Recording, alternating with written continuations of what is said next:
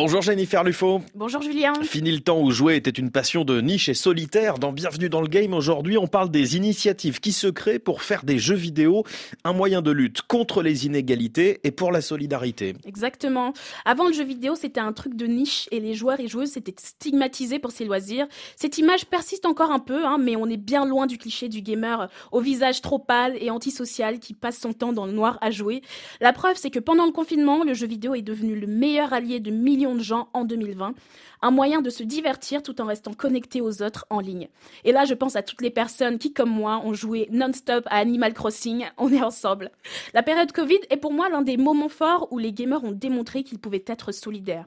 Vous avez des initiatives qui se sont lancées, comme le Z-Event, un événement caritatif qui récolte des fonds pour des ONG, à peu près 10 millions d'euros en 2022 pour des associations qui œuvrent pour l'écologie. Le Z-Event est le plus connu et le plus gros, mais ce n'est pas le seul. On peut aussi citer le Déserbus qui récolte chaque année des fonds pour l'association Petit Prince afin de réaliser des rêves d'enfants malades. Autre exemple, l'événement Est à cause qui a eu lieu en début de mois et qui soutient le planning familial. Vous avez aussi SIDAction, Téléthon Gaming ou encore Gaming Queens. Bref, les initiatives sont nombreuses. Malheureusement, ces dernières années, le secteur du jeu connaît malgré tout une vague de licenciements massifs chez les éditeurs, liés notamment à la pandémie. Oui, mais les travailleurs et les travailleuses du domaine montrent aussi leur soutien. On a vu par exemple des studios qui proposent de recruter des personnes licenciées, des Américains qui proposent des chèques de 50 dollars à leurs collègues pour les aider dans cette phase, ou encore la mise en place de ressources pour aider les autres à retrouver un emploi.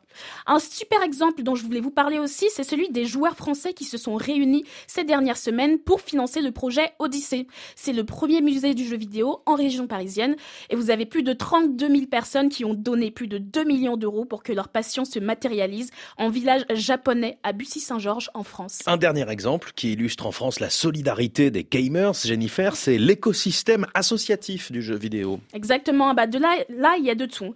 On a Cap Game et Andy Gamers qui sont des associations qui travaillent pour la mise en avant et l'accessibilité des jeux vidéo pour les personnes en situation de handicap, Afro Gameuse, l'association dont je suis la présidente, mais aussi Women in Games qui travaille pour valoriser les femmes et la diversité dans le milieu. Euh, également Next Gamer pour les personnes de la communauté LGBTQIA+. Moi, j'avais envie de vous parler de tout ça parce que le jeu de vidéo, c'est aussi ça, hein, c'est l'entraide, le don de soi pour des causes qui ont un impact sur notre vie de tous les jours. Et vous savez quoi? Vous aussi, vous pouvez y contribuer sans même avoir besoin d'être un joueur hardcore. En cette fin d'année, le jeu vidéo va encore faire du bien. Et ça, c'est beau, non? Tout à fait, Jennifer Lufo. Merci beaucoup. Merci. Bienvenue dans le game. C'est toutes les semaines votre rendez-vous avec le monde du jeu vidéo sur RFI, bien sûr.